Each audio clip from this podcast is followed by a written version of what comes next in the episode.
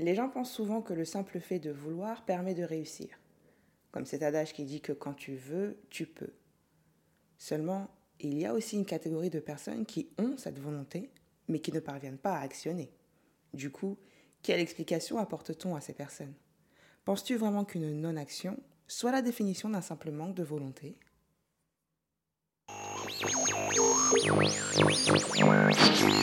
Ok ladies, bienvenue dans Mélanine Next Level, le podcast chocolat pour édifier votre potentiel et comprendre votre mindset.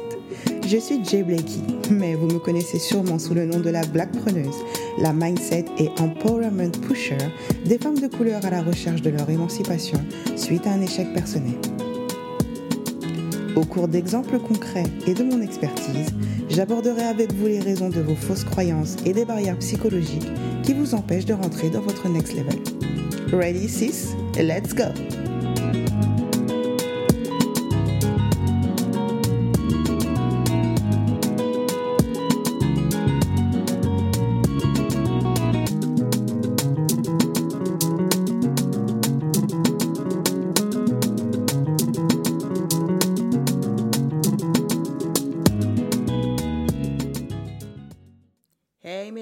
J'espère que tu vas bien ce début de semaine. Te voilà au cœur de Mélanine Next Level, so let's go. Je rappelle que le principe de ce podcast est l'identification. Généralement, je commence toujours par un peu de storytelling afin que tu puisses t'identifier à mon histoire.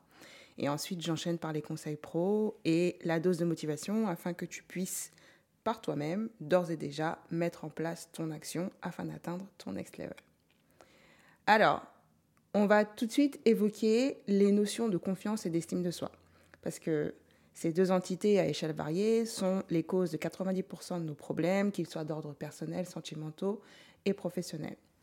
Donc, on va balayer ce tronc commun afin que ces notions soient plus claires pour toi, de manière à ce que tu puisses comprendre les épisodes à venir.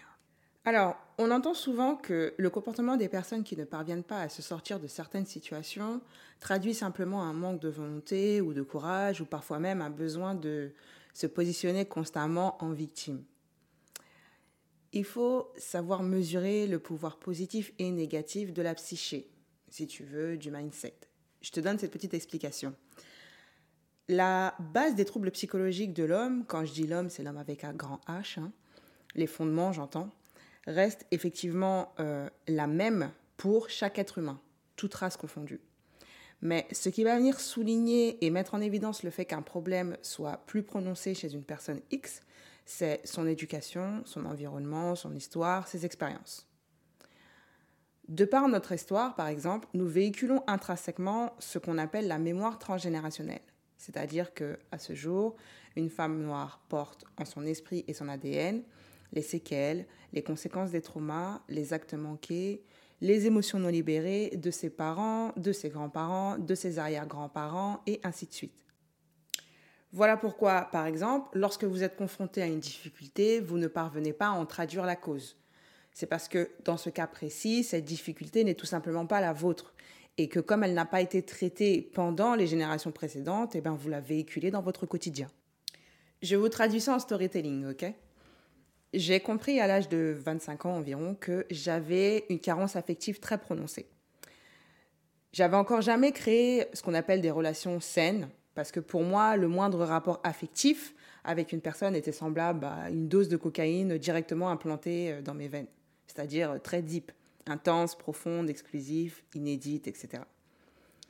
Dans ma famille, mon père voyageait beaucoup et il déléguait les tâches familiales à ma mère. Quand je vous parle de tâches familiales, il faut comprendre que ma mère était donc chargée non seulement de nous élever, mais également de nous aimer pour deux. Bon, plus tard, lors de mes recherches personnelles sur la définition et le pourquoi de ma personne, j'ai eu la plus instructive des conversations avec mon père. Et c'est au cours de cette conversation que j'ai compris que mon père avait également eu un schéma parental très compliqué, qui par conséquent avait également développé en lui ce même manque affectif. Et avec l'aide de ma psy, attention, j'ai dit un gros mot, j'ai pu accepter le fait que je portais également en moi la souffrance psychologique de mon père, en plus de la mienne. Ce que j'essaye de te faire comprendre à travers cette petite histoire, c'est que dans un premier temps, les raisons de ton manque de confiance ou de ton manque d'estime personnelle ne dépendent pas uniquement de toi. Il y a une expression qui dit que la pomme ne tombe jamais loin de l'arbre. Donc imagine dans un premier temps justement que ta personne soit semblable à un arbre. Donc au début, tu es cette graine que l'on met sur terre, que l'on plante et que l'on laisse pousser. Mais si la terre n'est pas de bonne qualité, eh ben, tu pousseras forcément avec quelques défauts. Tu comprends ? Ok.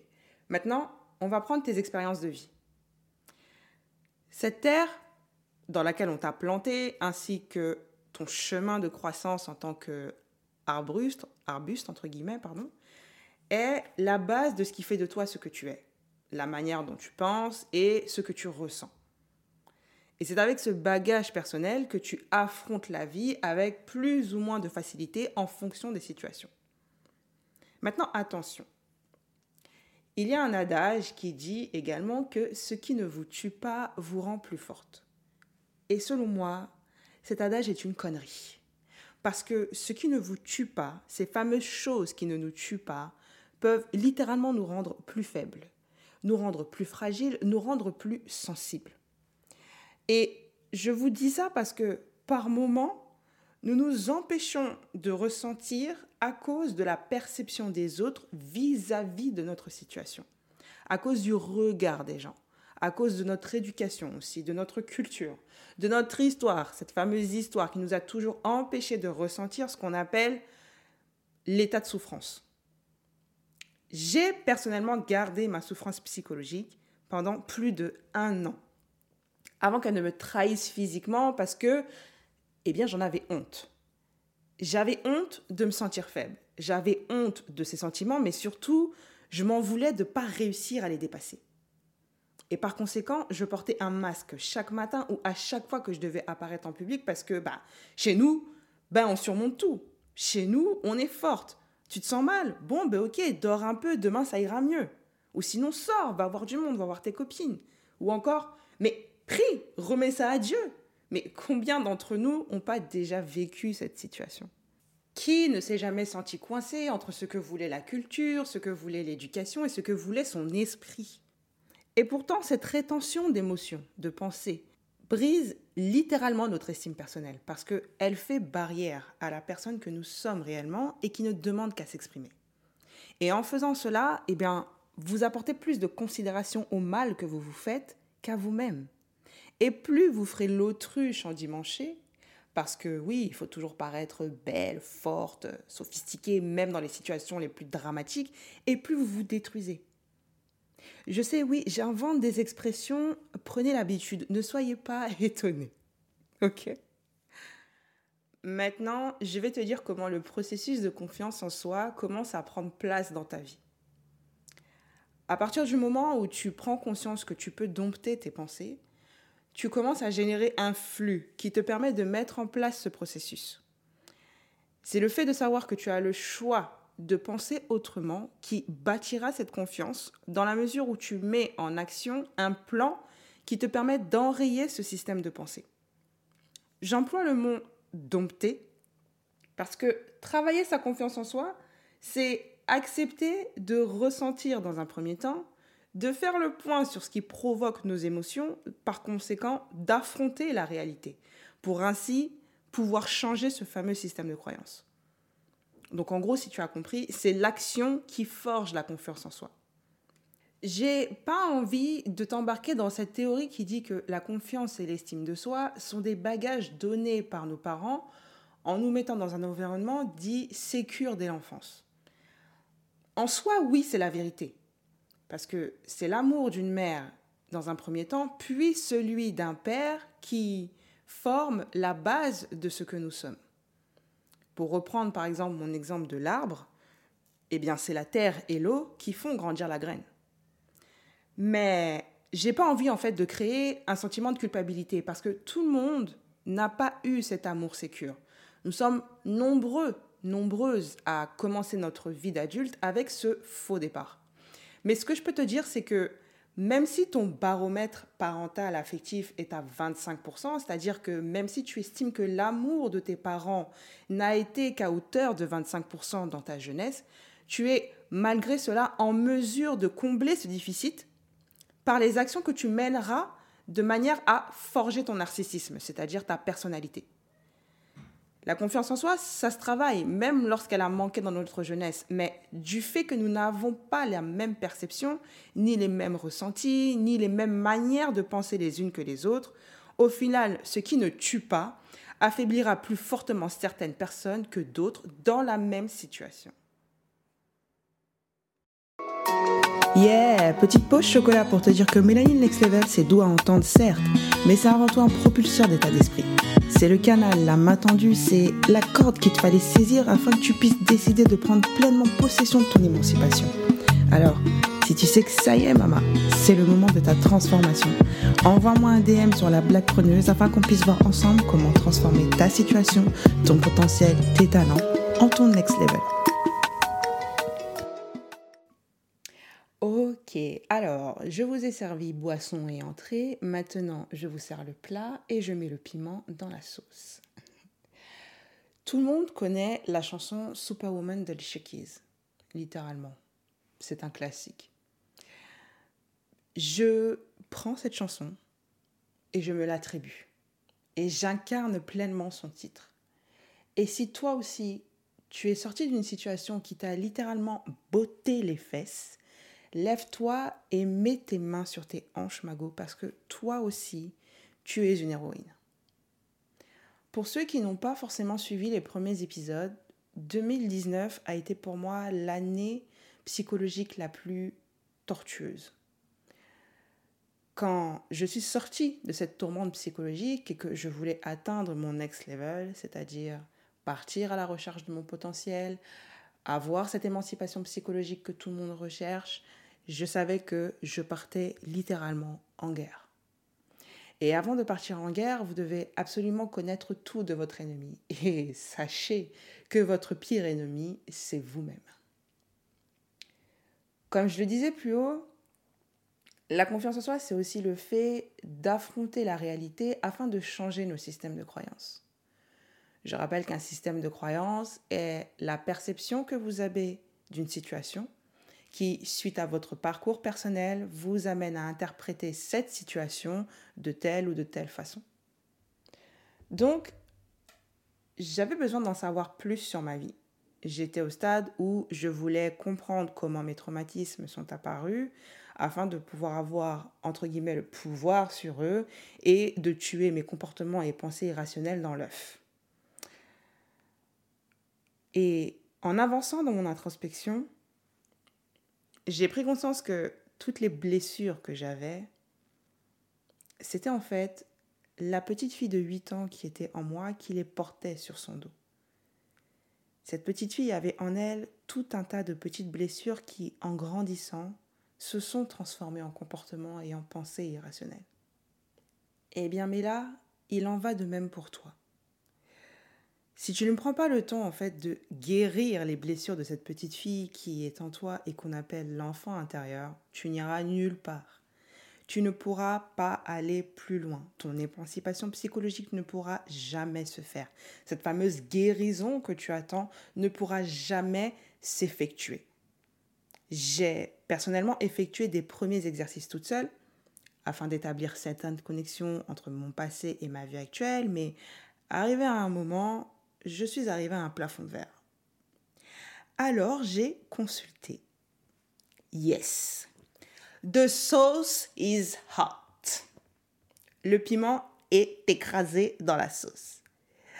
Bago, respire. Inspire, respire, ça va aller, tout va très bien se passer.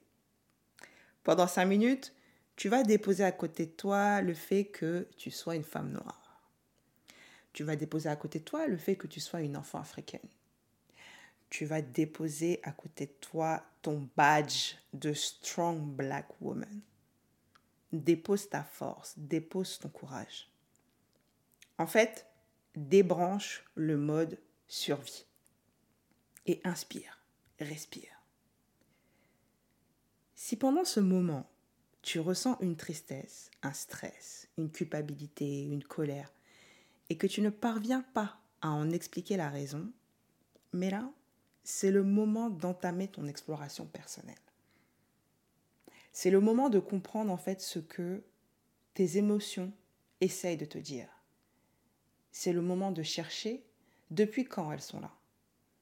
Si pendant cette exploration personnelle, tu arrives également à ce plafond de verre, mago, c'est le moment d'entamer une thérapie. Et je te le dis parce que tu dois pouvoir en fait effectuer ce processus sans honte, sans peur d'être jugé, sans crainte. Parce que je sais que dans un premier temps, la Black Family pense que certaines questions peuvent se résoudre par soi-même. Et donc forcément, quand vient le moment où elle se sent bloquée dans le processus, eh bien, elle préfère rester avec ce qu'elle a déjà appris sur elle-même plutôt que d'approfondir le tout en thérapie. Seulement, si toi tu prends ton cas, tu n'as pas forcément les mêmes problèmes que ta voisine, ni les mêmes schémas de pensée d'ailleurs. Tu vois, celle qui te dit que le temps fera le nécessaire et que tu dois simplement passer à autre chose, ok, si ce processus est efficace pour elle, malheureusement, il ne l'est pas forcément pour toi.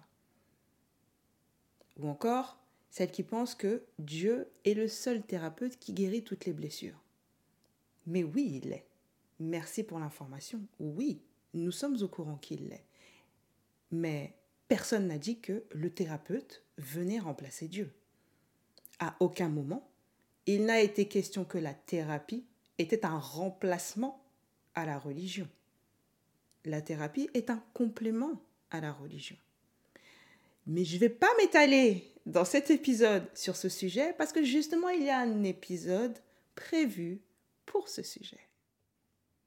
Pour reprendre les points essentiels de cet épisode, nous pouvons vivre des situations similaires et pourtant les percevoir totalement différemment. La non-action n'est en rien synonyme de manque de volonté, mais de pensée irrationnelle. Ces pensées sont liées à ce que tu as vécu et à la manière dont tu as interprété ces événements. Mais afin de pouvoir rentrer dans ton processus de transformation, dans ton next level, tu vas devoir changer ta perception et ton schéma de pensée afin de reconstruire ta confiance en toi. La confiance en soi dépend de ta capacité à effectuer des choses qui réussissent. Plus tu en accomplis, plus tu te renforces. Ces choses peuvent être minimes pour les autres et pourtant avoir une importance de taille pour toi. Enfin, l'estime de soi est définie par la valeur que tu accordes à ta propre personne. Plus tu te valorises, plus tu sais t'aimer. Ok sis, comme on dit chez moi, ce ne sont pas les longues prières qui sauvent. Donc j'espère que cet épisode qui se termine aura su t'apporter les clés nécessaires à la compréhension de ton esprit, mais surtout à la préparation du chemin de ton next level. Si tu as aimé cet épisode, n'hésite pas à me laisser un message sur Instagram où tu me connais sous le nom de la Blackpreneuse, ou en me laissant 5 étoiles sous cet épisode et en t'abonnant à ce podcast pour ne rien manquer. On se retrouve la semaine prochaine pour un épisode très très chocolat. Take care and love, sister. J'ai rend le micro.